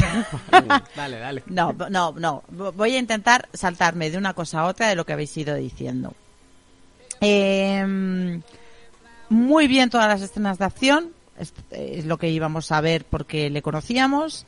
Eh, quizá en la parte que achaco al, al- cuando empezabas a aburrirte siempre iba en dirección efectivamente a los dramas personales de que se vivían entre los personajes principales que creo que tampoco me aportaban tanto como para demorarse tanto en el desarrollo de la propia película. Eh, me gustó mucho la persecución inicial y me gustó mucho el final. Eh, yo no- tengo que buscar fotos a ver si eso está tan sucio para ver lo del distópico o no distópico, porque no, no he hecho ese trabajo de investigación todavía. Eh, claro, distópico. Eh, ver un thriller tiene estos riesgos, pero yo creo que sale bastante, bastante bien parado. Y he descubierto el mundo de las posiciones de los rankings de Finafinity y voy a explotarlo al máximo. Está dentro, es la número 20 de las Sí, mejores sí, películas sí, hongkonesas de todos los tiempos. ¿Habéis visto? eh, bueno. bien arriba, bien arriba. Poco más que decir. O ¿Cuál es sea, decir, creo, creo firmemente que es una película para ver descansado. Descansado hubiésemos disfrutado muchísimo más la película, efectivamente. Aún así, a mí me gustó mucho. Bien, guay. Eh, eh, Carlos ha lanzado por ahí una pregunta que no quiero que se quede en el limbo, que, que- que dirigida a Ana, que si sabes cuál es la número uno de las películas hongkonesas. Sí, ahora mismo te lo digo. No lo sabes, pero sí, sí, lo no, no, que la tengo aquí que he abierto el ranking. La número uno es Linterna Roja, Ay, no la he visto. ¿no? Y la segunda, Deseando Amar. Esa sí. Me encanta. Por cierto. Buen criterio, buen Sí, criterio. pero bueno. Sí, sí. Eh, aquí mención especial en esta película a los, a los gritos de, de euforia y de y los, y los, y los ánimos homicidas de nuestra amiga y compañera de Fatigas Leo, que rompió, rompió el silencio de la sala en, un, en, un en uno de los clímax de la, de la peli, eh, deseándole Sí, la sí. muerte a uno de los protagonistas. Varias veces. sí. Efectivamente, ahí se rompió y, y le llamó de todo Sí, al sí, señor. sí. Eh, yo aquí solo quiero preguntar si la actriz protagonista de esta película tenía un buen seguro, porque las hostias que, la- que se mete durante toda la película, yo no sé muy bien coreografía en esas cosas, pero algunas se sentían muy reales. Es una película que- en la que sientes las hostias, pero vamos, de una forma muy, muy bestia. Vale, y de ahí nos fuimos a otra película española, a otra película española con poquito presupuesto, bueno, poco presupuesto, aunque esta está financiada por Netflix, o sea que algo más de pasta quizá había. La película era de David Casademunt y solo tenía tres eh, actores en el reparto, los muy conocidos Inma Cuesta y Roberto Álamo, y un chaval que nos enamoró bastante porque lo hacía muy bien, llamado Asier Flores. Esta película era El Páramo y era una historia, eh, creo que ambientada en el siglo XIX en España. No sé si me estoy equivocando mucho. Sí, lo ponía Era siglo. XIX. Sí, ¿Eh? sí, pues yo- Sí, sí, lo ponía específicamente en un Sí, letrerito. Ay, Vale, alguno pues sí. se durmió ya al principio. no, no, quería constatar. Eh, siglo XIX, una familia que decide vivir aislada totalmente por culpa de las guerras y enseñan al niño que más allá de unos postes que ha colocado el padre, pues eh, es- hay solo gente mala y que no se puede salir de aquella pequeña finca en la que crían conejos, no sabemos si algo más, sobre todo aparecen los conejos. Em, el padre es un tipo taciturno y un poco mal rollero y la madre es todo amor Eh, así que el, el niño se cría ahí entre un poco estas dos vertientes y se va desarrollando una historia de una especie de presencia maligna que acosa a aquellos que tienen miedo y que cuanto más miedo tienen, más se les acerca hasta que pueden acabar con ellos. Eh, Ana mismo, ¿qué te pareció el páramo? La podéis ver el 26 de enero en Netflix. Si tenéis ganas o sueño, o las dos cosas, va, vamos a ver. Que es que parece que cuando ponen a tres personajes tiene que ser sinónimo de, de, de ritmito lento. A mí la película eh, no, no me llegó a transmitir ni el terror ni lo sobrenatural, la, la anécdota del cuento, que es lo que intenta meter un poco más de miedo, a- más allá de lo que de, de lo que es el terror a la propia guerra, que deambula así de una forma muy surrealista en, en toda la, la- la película, pero no llega en ningún momento tampoco a, a cuajarme por ningún lado. Es verdad que se apoya muy bien en el reparto, que el niño está espectacular, pero a mí la película, eh, creo que hemos visto esta película mucho mejor hecha, no mucho más rápida, ni con un ritmo mucho más trepidante también, tampoco os voy a engañar. Hace unos cuantos años vimos The Win, que me pareció un- una aproximación a, la locura y al estar aislado como modo de vida y como defensa. Eh, no, no me gustó mucho la película. No me resultó muy, muy pesada en algunos tramos. La explicación sobrenatural. Eh, los conejos. ¡fua! Todo. ¡fua! Eh, no sé. Eh, tampoco tenía mucha esperanza, lo cual a veces es bueno y otras veces es malo. Y también dije, bueno, vamos a dejar que, que llegue. Y es que no, no me llegó en ningún momento, lo siento, soy un poco grinch. Bueno, a ver, vamos a ver si todos opinamos igual, aunque mm, spoiler quizá mm, vaya por ahí. Aunque debo decir que la película a mí me pareció rodada de forma muy elegante, a pesar de que quizá pudiera tener en algunos momentos falta de ideas y entrara un poco en repeticiones. Con 90 minutos, falta de ideas y repeticiones. Sí, efectivamente. Pero, pero yo creo que está bien rodada. No sé qué opina Paco No, sí, de sí, esto. solamente la peli está, está chula. La casa de música hace un buen trabajo ahí de recreando el, el, el páramo este del que habla la, el, el título y, y marcando bien, pues bueno, lo que es el, ese, ese territorio ahí eh, como delimitado por los espantapájaros o las figuras de madera ahí un poco creepy que hay. Eh, Roberto Alamo está muy bien, me encanta Roberto Alamo y está muy bien.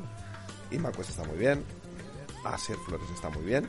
El chaval está, está fenomenal, está muy a la altura, vamos, llevando el peso de la peli prácticamente eh, en, el último tercio de película. Pero me, eh, le falta. eh, es que no sé cómo decirlo, tampoco es que le falte intensidad o que no lo intente. Es que, eh, como bien ha dicho Ana, esta historia ya la hemos visto otras veces, la hemos visto mejor desarrollada. A, dónde quiere llegar, ya sabíamos un poco, ya intuíamos un poco por dónde podían ir los tiros. Y, bueno, llega, pero llega muy a trompicones. Yo, yo sí que, a mí sí que me se me hizo también repetitiva. Porque al final las situaciones, siendo tres personajes, eh, son acaban siendo muy limitadas. eh, a no ser que tires de, imaginación y esta peli va un poquito sobre raíles.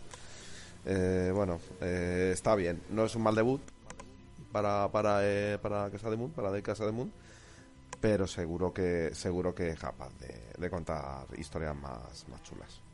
Estoy estoy convencido. Eh, eso esperamos, porque además eh, vino a presentar la- el propio director, eh, que nos cayó muy bien, que contó allí Mm. pues que estaba leyendo durante el rodaje el libro de Desire de Fed, que fue justo la que le, le presentó y que le, le, le sirvió un poco de, de, de apoyo a la hora de rodar y tal, y, y nos cayeron muy bien los dos, así que la verdad es que esperamos que David Casademun ruede más cositas y, y, y que le den, pues eso, pues como les deseamos a todos, mucho dinero para que nos eh, asombren con cosas. Carlos, ¿tú qué opinaste de esto? Pues no quiero ser el único que no diga que Asier Flores Mm. lo hizo muy bien, así que. Asier Flores muy muy bien. Y pues sí, a mí se me hizo muy largo sobre todo el final, todo lo que es cuando ya la tensión máxima, eh, eso se me hizo muy largo. Parecía que no se acababa nunca la película. Y eh, como nota personal, yo hubiera preferido que hubies- se hubiese de- decidido entre uno de los dos géneros, o terror folclórico o bestia interior. Pero la mezcla de los dos a mí no me resultó un poco innecesaria y, y decir, me echaba un poco para atrás. un poco a lo seguro, ¿no? O querer Sí, no sé. ahí a los dos lados. A los, a los dos tipos de espectadores. Sí, eh, aquí yo creo que también opinamos todos algo que opinamos en muchas de las películas de Sitges, que es que algunas cosas llegaban tarde. Eh, algunos de los, eh, de los sustos o de los giros o de los, de los momentos quizá llegaban cuando ya te habías plantado en un, en un estado interior como De hastío. Sí. Sí, estaba- Como Muerto por cosas dentro. que no sí. Mm, Puede ser. Vale, y de aquí nos fuimos, pues mira, tuvimos la buena suerte de que acabamos viendo la ganadora del festival. La película ganadora fue la siguiente que vimos, que fue que es Lamb, una película islandesa que vinieron a presentar eh, su director Valdimar Valdimar Johansson Buen islandés. y con, con su estrella principal que es Numi Rapace, que es así que la conocemos de, de más producciones de Hollywood. Y se trató pues de una película muy extraña en la que pues hay una pareja que no tiene hijos y que cuida una apartada granja allá por Islandia, una granja de, ovejas, carneros, corderos y estas cosas, y que mm, en cierto momento, en un nacimiento de esos de corderos, se encuentran con un cordero diferente al que em, pues deciden adoptar para consternación y, sorpresa de, de algunos de los eh, visitantes de la granja.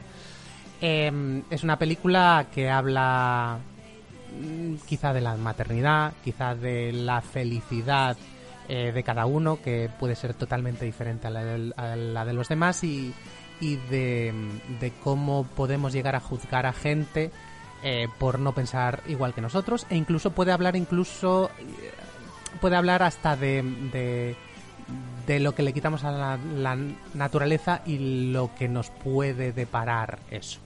Bueno, hablaba de muchas cosas.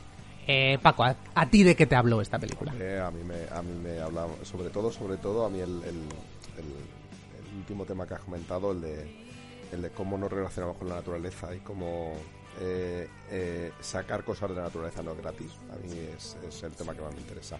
Pero sí que es verdad que no es el, principal. Un poco el, tema de cómo afrontamos la pérdida y cómo somos capaces de, buscar la, felicidad con, con, bueno, pues con un sustituto, con, o con, con algo que, que- que, aunque no parezca lógico al resto de personas, a nosotros nos, llena. Eh, está, está muy bien llevada la película, es, verdad que el ritmo es súper lento, fíjate, estábamos hablando de pelis lentas, pelis inacabables, pelis que se repiten. En esta peli no, no, no es una peli que, dejen que no dejen de pasar cosas, precisamente, es una peli trepidante, ni hay eh, puntos de, de- o giros de guion estridentes, sino simplemente lo que tienes es una, a partir de una decisión de los personajes, y empiezas a ver una sucesión de, de, escenas y de, y de acontecimientos bastante, sinceramente, bastante lógicas si lo, si lo ves en si lo ves en contexto, si lo ves en global. Y, no sé, a mí me gustó. Es una peli, visualmente a mí me parece una, una, un- una peli preciosa. eh, que sí que es muy bonito el tema de las granjas islandesas y lo que sea, pero aparte está rodado con muy buen gusto. Eh, los protagonistas están muy bien. El tío protagonista está, está fenomenal.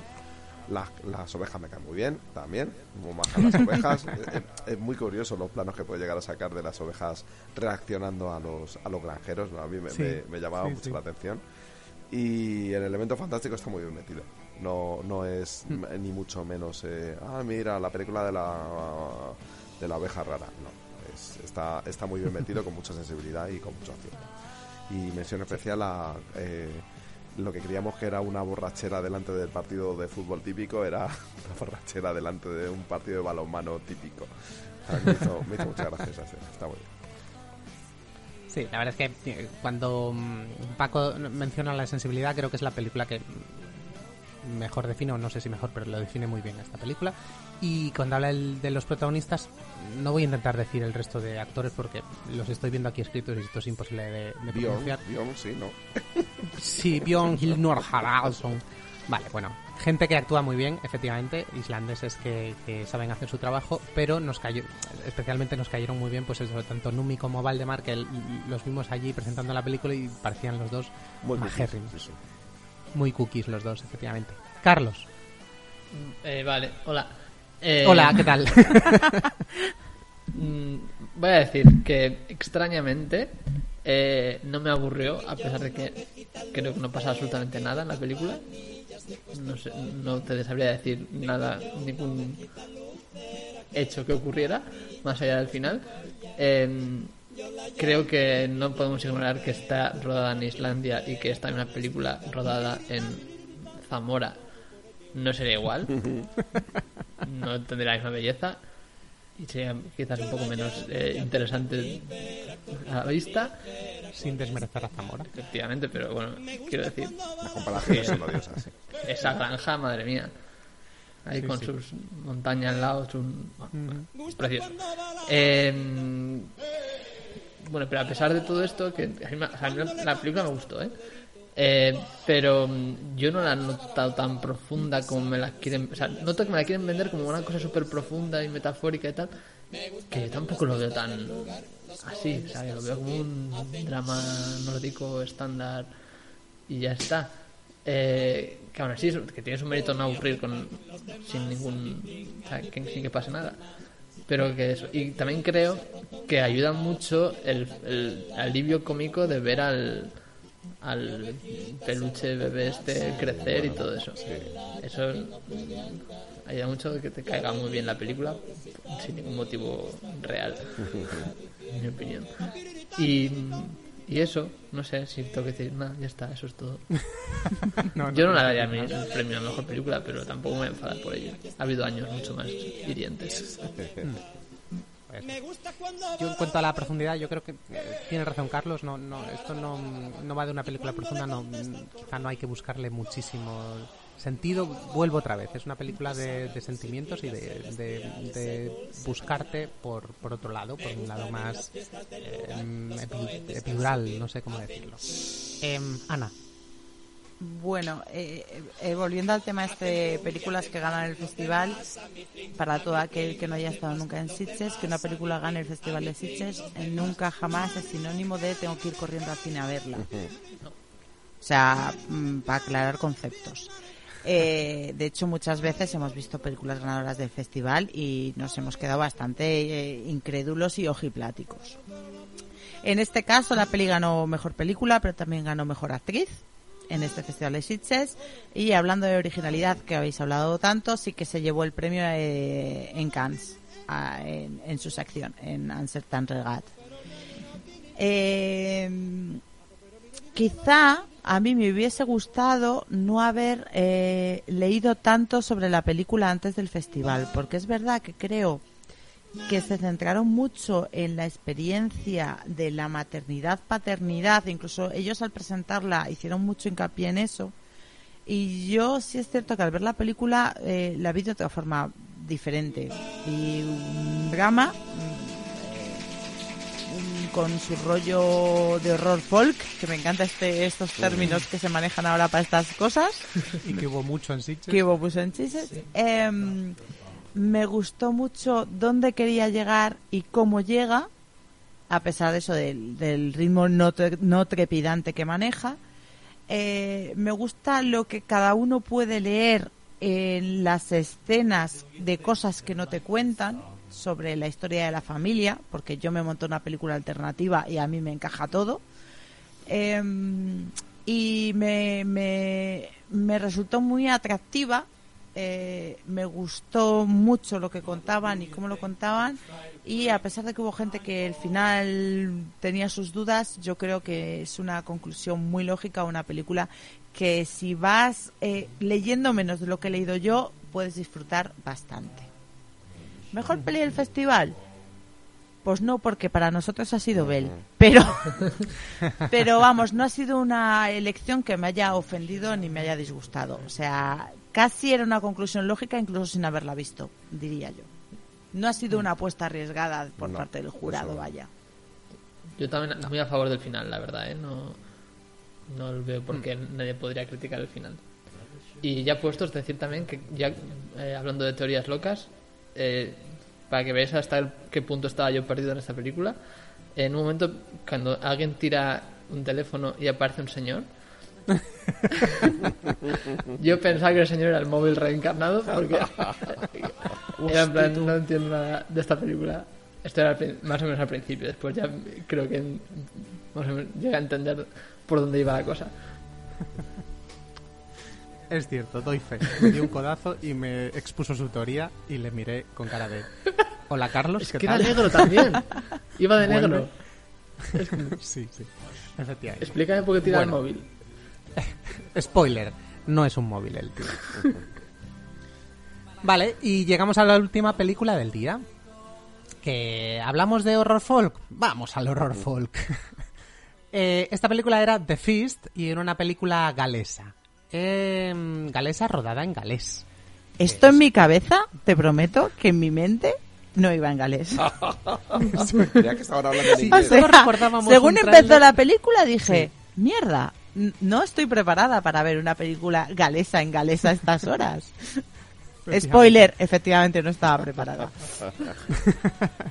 Esto eran, pues eso, la última sesión, debían ser las 11 de la noche, una cosa así, y pues estábamos viendo una película que en su versión original se titula algo así como o algo así. Vale, ¿qué pasa en, en este The Feast? Pues hay una, un- una pareja con sus eh, dos hijos, ¿tienen? ¿Verdad? ¿O tres? Dos Dos, dos. dos hijos que mm, van a dar una cena pantagruélica a, a unos invitados y por allí eh, pues podemos ver pues que la familia no, no es muy normal es una de estas familias distópicas también Distópica. a lo mejor y, mm, y aparece una muchacha para hacer el catering y hacer de, de- de camarera que sustituye a una que iba a ir que no ha podido ir. Y esta muchacha se comporta también de una forma un poco extraña. Y a partir de ahí empezamos a ver, pues, metáforas. Que es lo que a la gente le gusta y, que, y lo que Editor no cambia nunca. Eh, pues eso, las cosas... La, la cena, vamos a decirlo así, la cena no va a salir como lo que la anfitriona espera. Em, Ana, ¿qué opinas de The Feast? Ana, Ana va a ser breve. Eh, The Feast es como The Invitation, pero en mal. Y luego tiene metaforitas de coger de la naturaleza, bla, bla, bla, como de Lamp, pero en mal. Todo eso mezclado mucho, bien costeleado y... mm, no. No. Llevamos tres no, No. rotundos. No, no, no, no por muchos motivos. O sea, entiendo lo que me querían contar. Eh, en- Entiendo que además es bastante facilón de contar y no es una cosa que sea súper sorprendente. Eh, eh, no entiendo el discurso narrativo ni el ritmo. Eh, tampoco llego en la parte en la, en la que ya se vuelve totalmente gore. Mm, No, no, no había manera de llegar ahí de una forma coherente, pero ahí estaba, luego aparece. Eh, no me interesó para nada en ningún momento, la verdad, me resultó un poco aburridilla, exceptuando el plano final que dije, por fin se ha acabado esto, que casi ale- me alegró hasta la sonrisa de la muchacha, dije, "Mm, no, no es una, no es una película fácil de, de ver y no, no me gustó mucho el planteamiento, la verdad. Sí, también. Bueno, decir que quizá no contamos mucho del argumento. Bueno, va, va a ser imposible mm, discutir de esta película sin, sin que os caiga algún micro spoiler. Pero es cierto que es una película que se va desarrollando poco a poco y que al principio estás muy perdido hasta que ves por dónde. Pero si contamos cualquier cosa ya, cualquier mínima gracia que pudiera tener, os, os desaparece. Sí, efectivamente. Vamos a intentar mantener los spoilers bajos, pero bueno, ya habéis oído por ahí horror folk, naturaleza. Bueno, eh, podéis intuir de qué va un poco esta cosa. Eh, Paco la prebotó con una nota muy alta, tenía esperanzas en esta película, pero eh, no sé, ¿qué pasó, Pero, Paco? Bueno, pues. sin ser la maravilla que parecía o que me parecía ahí en un principio, dije, oye, esto va a estar muy bien. A mí sí me gustó la película. Es, bueno, es. Te intenta jugar un poco efectivamente en la Liga de Invitation o eh, incluso con situaciones tan extrañas y personajes tan extraños y, y con unos comportamientos tan tan ridículos que acaba pareciendo un poco una, una, una secuencia de canino, eh, alguna de ellas. Eh, eh, pero a mí sí me gusta. Eh, te hace una reflexión aceptada y te habla bien, con metiéndote personajes un poco, bueno, un poco con brocha gorda, pero te identifica bien cuáles son la, cuál es la tesis de la peli cuál es- y, y- y contra quién van dirigidos los dardos en la, en la peli y te saca aquí una protagonista vengadora eh, que bueno que, para mi gusto funciona. Es muy lenta efectivamente. No pasan muchas cosas efectivamente. Pero a mí sí que me fue capaz de mantenerme el interés. O sea el, el, el rollo el rollete así extraño de a ver por dónde me quieren llevar cuando ya al final se revela todo a mí a mí me gustó. Y bueno no sé la protagonista me parece que está muy bien eh, en, en su extrañeza los demás pues Mm. bueno puedes decir que son eh, interpretaciones como muy eh, pasadas de vuelta, pero yo creo que también un poco era, Sí. era lo que pretendía, ¿no? El satirizar y el ridiculizar a ciertos personajes. Eh, y gore hay poco, terror hay poco tirando a nada, pero tiene unas escenas más desagradables de, que hemos visto en este en este Sitges. Eh, para mí eso sí, a mí me gustó. Sí, efectivamente. Tiene algunas escenas muy, muy esto y los personajes quizás son estereotipados, quizá yo diría Sí. que adrede, para mostrar esas metáforas de las que hablábamos al principio y pasos de vueltas pues para reforzarlas. Quizá, no lo sé. Em, Carlos, ¿qué opinas? Yo opino que yo a las 11 de la noche normalmente no pongo no veo cine porque me quedo dormido. Entonces me puedes poner una película lenta e igual la aguanto. O puedes poner una película caótica e igual la aguanto. Pero dos a la vez, pues yo no aguanto. Porque si tengo que in- intentar seguir una película lenta, pues es- mi cerebro no da a las 11 de la noche. Así que esta es la primera película, película que me quedé dormido sin pretenderlo. Eh, tampoco es que me importara mucho, en realidad. Pues, o sea, yo quería ver la peli, ¿vale? Pero tampoco, cuando me, vi que me había quedado dormido, tampoco es que me puse a llorar. Porque realmente me caían mal todas las personas que estaban apareciendo en la pantalla. Todas. Y muy mal. No en plan, uff, me da. No. Matarlos a todos, por favor. Ese era mi, mi pensamiento todo el rato. Así que no puedo aportar mucho, de verdad. Yo no sé. no- cuando me desperté. mm, Bueno, spoilers, no voy a hacer. Cuando desperté ya había avanzado bastante. Y ya no. no- no sé. Pero recuperaste el hilo. Eh, sí, pues bueno, tampoco. O sea, yo después me explicasteis lo de. el- lo que intentaba contar, que yo os me había pillado porque probablemente estaba dormido en ese momento. Y ya está. Esperamos que no. Por mí, no es ni sí ni no, es pues no sé, lo que queráis. Tengo, tendré que volver a verla. Es como un poco la Assassination Nation de este año. Estaría muy cansado y no podía yo con esto. No, tampoco. Bueno, no, quizá vamos, es- es otro nivel soy yo- que Assassination Nation. el que, que es la alta diferente. Yo creo que estáis ahí un poquillo en línea todo, ¿no? Sí, bueno, la película. Sí. Eh, Yo creo que funciona a ciertos niveles, pero eh, a mí es verdad que también los, los personajes se me hicieron bastante odiosos. Eso no ayuda y, y el ritmo tampoco ayuda. Pero eso supongo que es también cuestión de las horas. Bueno, y con esto llegamos al final del segundo día. Y estoy mirando el tiempo que llevamos de programa y yo creo que es, me parece una buena idea cortar este, este repaso a Sitches en dos. Cortemos. Y el, el día y medio que falta os lo contamos en otro programa para no aburriros demasiado y, y que podáis cortar aquí y descansar de nuestras turras. Eso, ¿Qué os parece? Y así os aburrimos más veces. Bien. Nos aburrimos más veces, en más, en más secuelas. Así que eh, día y medio nos queda. Unas cuantas películas y unas cuantas que no llegamos a ver. Venga, nos vemos en un ratito. Adiós. Adiós, morbidos. El